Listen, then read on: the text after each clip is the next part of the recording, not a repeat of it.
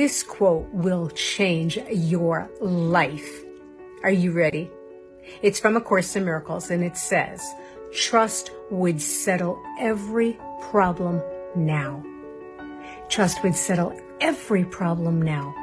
It's the, it's the opportunity of this lifetime to learn how to trust yourself and how to trust your life and how to trust that you are being guided because trust would settle every problem right now.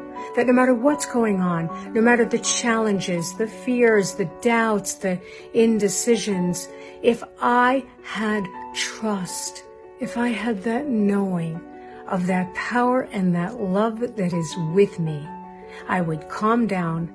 I would be out of fear. I would be more resourceful. I would be more creative. I would be more decisive. I would know exactly what to do. I would know better what to do. I would be inspired. I would move forward. Trust would settle every problem right now. If you'd like to study A Course in Miracles with me, which I hope you will, I'm starting a brand new series on trusting your power with A Course in Miracles.